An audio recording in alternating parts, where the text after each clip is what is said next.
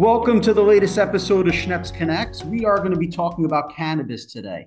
And as everyone can imagine, this is a multi-billion-dollar industry coming to New York State. And along with that kind of money, there's certainly going to be legal battles. And there's continuing legal battles, particularly in the way that the cannabis licenses are being issued. Initially, they're being granted to those that have had marijuana convictions in the state, along with some other criteria, and or to nonprofits with social justice missions. Today's guest is Lauren Rudick, the founder and managing principal of Rudick Law Group, which is a new boutique women-led law firm with offices here in New York City and Jersey City. And she's here to share her career story as well as discussing issues related to the New York cannabis industry and this rollout. Rudick Law Group, PLLC, is a New York-based law firm heavily focused on cannabis transactions and regulatory matters, representing investors, operators, and ancillary businesses. Currently, they work with several CARD license holders, prospective licensing applicants, and AUCC and AUCPs in New York. Lauren began practicing cannabis law in 2014 when New York legalized medical cannabis. However, she's been a patient advocate for her entire adult life. A recovering litigator, Lauren practiced commercial litigation for 10 years, where she successfully represented clients in a wide variety of business, intellectual property, internet media, and land use and zoning cases. So Lauren, it's great to have you. Thank you for joining me. Thank you for having me, Josh. So I think a lot of people have noticed, you know, living in New York City, it's not too hard to tell just by looking around at retail location. It's been a slow rollout for the cannabis operators. And it seems that this is not picking up anytime soon. And I'd love you to share, you know, why this process has been slow and maybe some other factors that are playing into it that the public is not aware of. Sure. So currently, we have our entire cannabis retail program under an injunction. It's currently subject to a restraining order of sorts that is prohibiting our Office of Cannabis Management from issuing any further approvals for retail licenses or issuing additional approvals within those licenses already granted. So people essentially could be fully built out and are just missing that final approval to operate, and they're not going to be able to get it given the current state of the injunction. So we have, unfortunately, 4 veteran plaintiffs who otherwise would have qualified for the social and economic equity prioritization under our Marijuana Regulation and Taxation Act, our statute. It's called the MRTA. They are arguing that our CARD program, which stands for Conditional Adult Use Retail Dispensary Program, actually violates the MRTA because the MRTA would have required initial retail applications to open to everyone at the same time.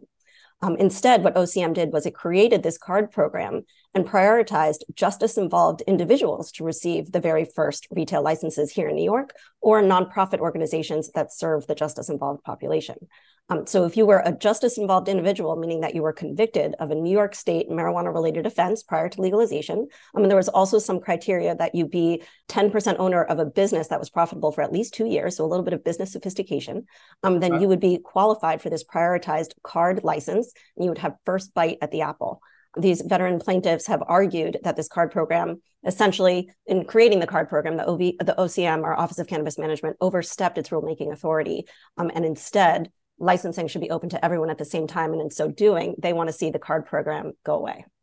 Yeah, I definitely feel that this was controversial. You know, obviously, it's creating opportunity for people that may have been discriminated against in the past, which is terrific. But I guess other groups are looking at it. In this case, you know, veterans that have, you know, been in our armed forces saying, well, why are they getting the opportunity when I'm not? Is that more or less? More or less, that's what they're saying. There's been many different types of attacks, you know, on New York's, you know, cannabis programming, you know, and this one is the most sympathetic that we've heard, you know, because these veteran plaintiffs otherwise would have qualified for some type of prioritized licensing in the broader program, but we don't quite know what that would look like yet. But what makes this case unique and unfortunate is that not only are they saying that they're entitled to prioritize licensing and that licensing should be open to everybody immediately, but they're trying to take something away, you know, that has already been given. And that's what makes this case particularly difficult to stomach. The balance of the equities in this particular instance is very challenging. New York has a very unique responsibility here when it comes to ameliorating the effects of failed drug policy. New York has perhaps the most draconian of drug laws, of prior drug laws, when it comes to marijuana policy, the birthplace of the Rockefeller laws. You know, so in every other state, it has been the medical operators that have first bite at the retail, cannabis retail apple. And here in New York, they wanted to do something a little different. They wanted to say that, you know, we have this unique responsibility to those who have been convicted under New York's harsh drug laws, and we want to give them this really unique prioritized license opportunity. And you know what? Social equity, this is a unique program. It's going to take some time. There's going to be some problems. There's going to be some kinks to work out. So it would be nice to see it, you know, through, and to, you know, see, you know, this really carry through the intent of the MRTA. You know, the whole reason why we have cannabis legalization is to, you know, to fix the harms of failed drug policy, particularly the disproportionate impact of failed drug policy on people of color. You know, the CARD program is not race-based, but a very unique program designed to strike at the intent of the MRTA. So it's unfortunate that people want to dismantle it, and in so doing, take licenses that have already been granted away from those who have earned them. So I have to hope, I would say hope, not think, because you never know with government, that they want to get this case resolved quickly to continuing issuing licenses and not hold up an industry. Can you say how long this process would take to get through the courts, or is this something that could be in the courts for, you know, quite some time?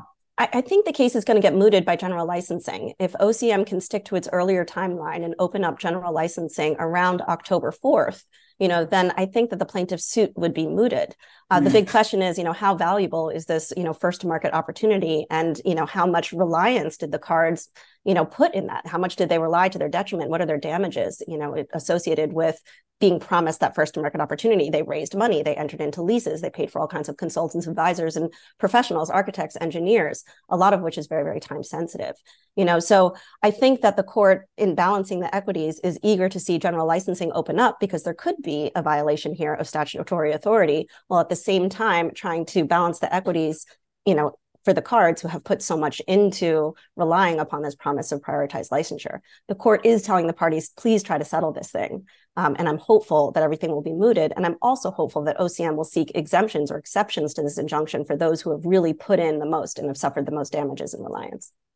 But what you're saying is that it really opens up this October. So literally, like, you know, at the time we're recording this, within 60 days, potentially. That's the plan, you know. So what does that 1.5 month, you know, 2 month market opportunity really look like? I mean, we're not necessarily just competing against the cards here. The veteran plaintiffs are competing against thousands of illicit operators, you know, so it's not as if these cards, when you really take a look at the statistics, you know, less than 8 to 10% of them have been able to operationalize. If we've got 450 some odd licenses, it's hard to imagine that these 4 veteran plaintiffs can't compete for real estate and other aspects of the industry against 40 some odd other stores, you know, whatever that might look like. So it's a very difficult balance.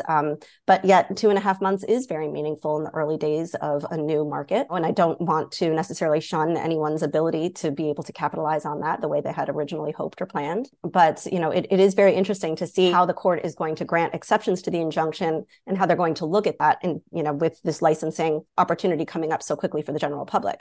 Now, what also could happen is if OCM isn't successful in getting significant exceptions to the injunction, then they might just recodify the CARD program in regulation. And what that would do is set back the regulations by subjecting it to another round of public comment, which would be 45 days. So the veteran plaintiffs could be shooting themselves in the foot if ultimately OCM goes back to the drawing board and then codifies the CARD program in some sort of prioritized licensing after the application window opens up. So a little bit of pressure on both sides to come to a settlement to avoid further delays in licensing, and so that someone can enjoy what is purported to be an early market share opportunity. Meanwhile, there's 10 of them opening up on every block and every deli in New York City. Well, those aren't regulated, and I wouldn't encourage consumers to shop there. You know, we don't know where that cannabis is from or whether it's been tested. You know, there are certainly legal places to shop from, and delivery is available. So, you know, even if there isn't one around the corner from you, I would encourage consumers to look for one that delivers. So how many licenses have actually been issued versus how many were supposed to be issued with this injunction? So ultimately, the OCM has increased the number of cards throughout the program. Originally, there was going to be 300, then there were 150, then they expanded it to 200 and change, and they expanded it again, to 400 and change. And then in the most recent, court order, they had mentioned that they were going to do 500 to 550. But what I can tell you is I want to say 450, I don't have that exact number, have been granted so far. A lot of those, roughly half of those, most recently in, the meeting that happened last month.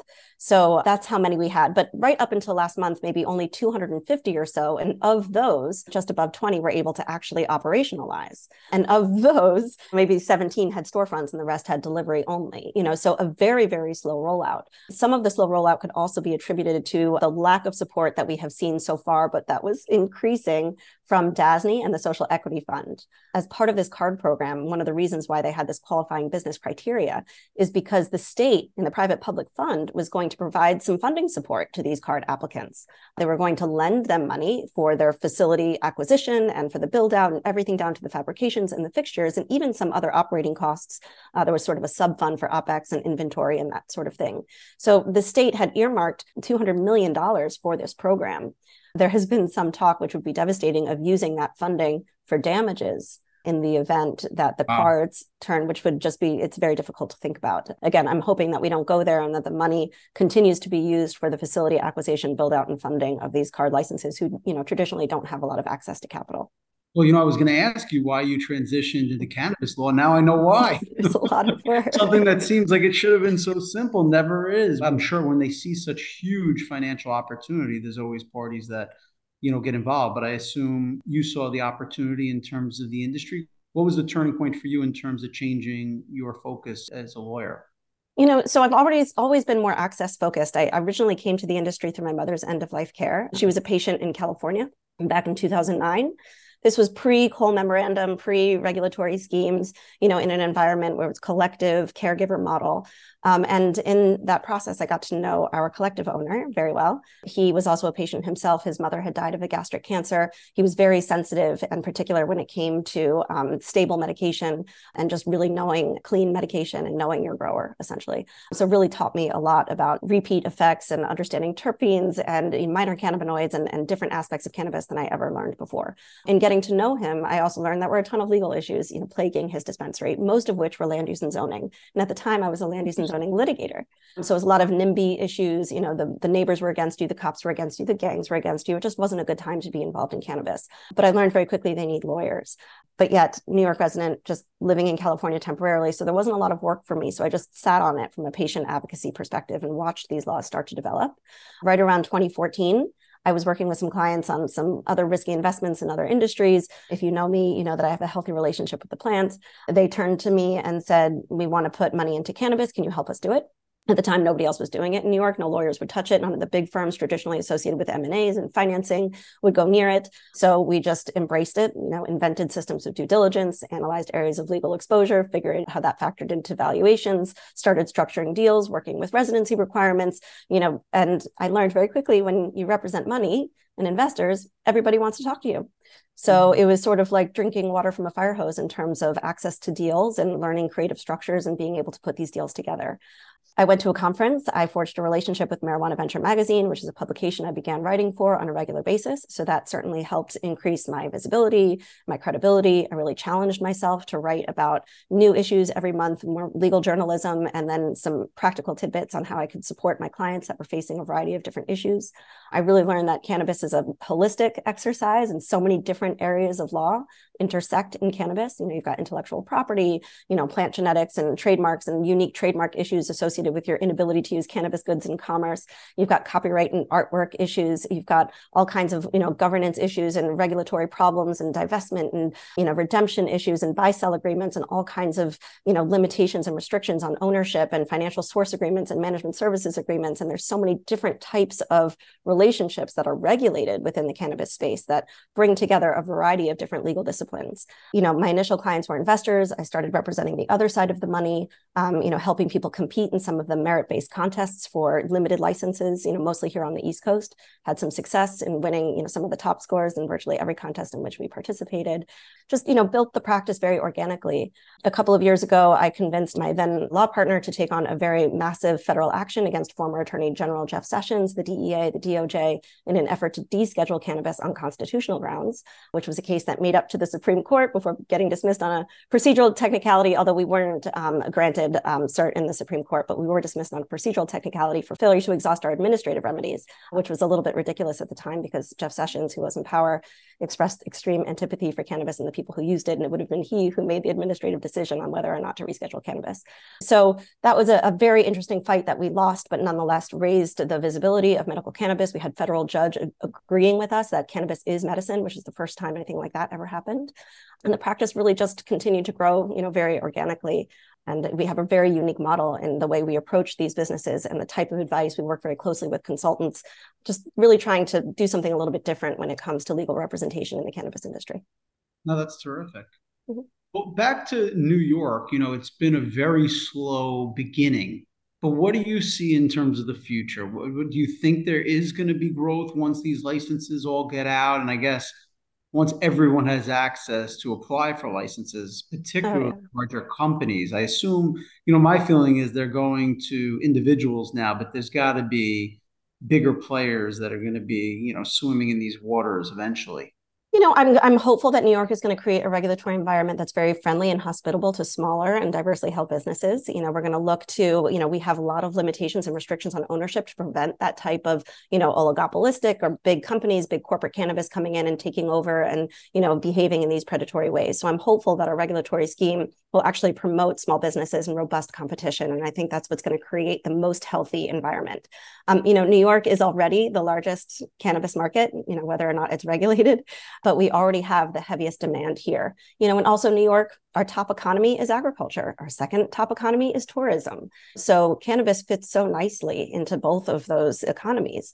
So I really anticipate that our market is going to be huge. It's already billions of dollars. And I anticipate that New Yorkers are really going to take it to, expansive levels. Yeah.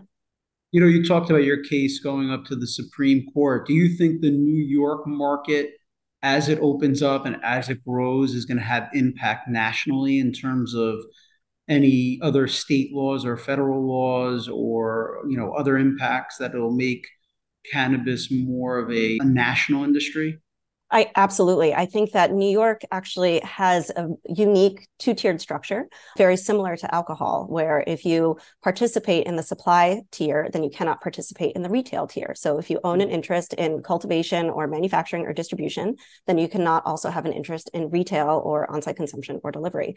That looks very, very similar to the way alcohol is regulated in this country. So we do anticipate, our cannabis authority was born out of our liquor authority, and we've seen that in multiple states. New York is trying to create a pathway for federal legalization and is in those conversations to see, what federal legalization could look like. And from what we're hearing, it could very much involve a two-tiered structure. So it could be that New York businesses are going to survive and compete very well when we ultimately do see federal legalization. Interesting. I wonder, do you know what the difference is in the potential size of the cannabis market as a comparison to liquor? I don't. I know that in some states, we're certainly seeing the cannabis market eclipse liquor, and we're certainly seeing liquor companies, try to market very, very hard to cannabis consumers. There's definitely a marketing ploy there for them. But, cannabis beverages are becoming increasingly available and delicious. And I think, the notion of California sober is certainly growing. But I do believe in states like Oregon and Washington, some of the statistics comparing cannabis, to beer and that sort of thing, it's getting pretty close if we haven't eclipsed already. Interesting. Well, Lauren, you definitely got in at the ground up, and thank you so much for sharing, your story. And we'll look forward to, continuing to hear about the industry. Of course. Thank you so much for having me. I'm happy to talk about all things cannabis. My pleasure. Thanks for joining the Schneps Connect podcast. To listen to our podcast, visit anytimepodcast.schnepsmedia.com or stream us online through all major podcast networks.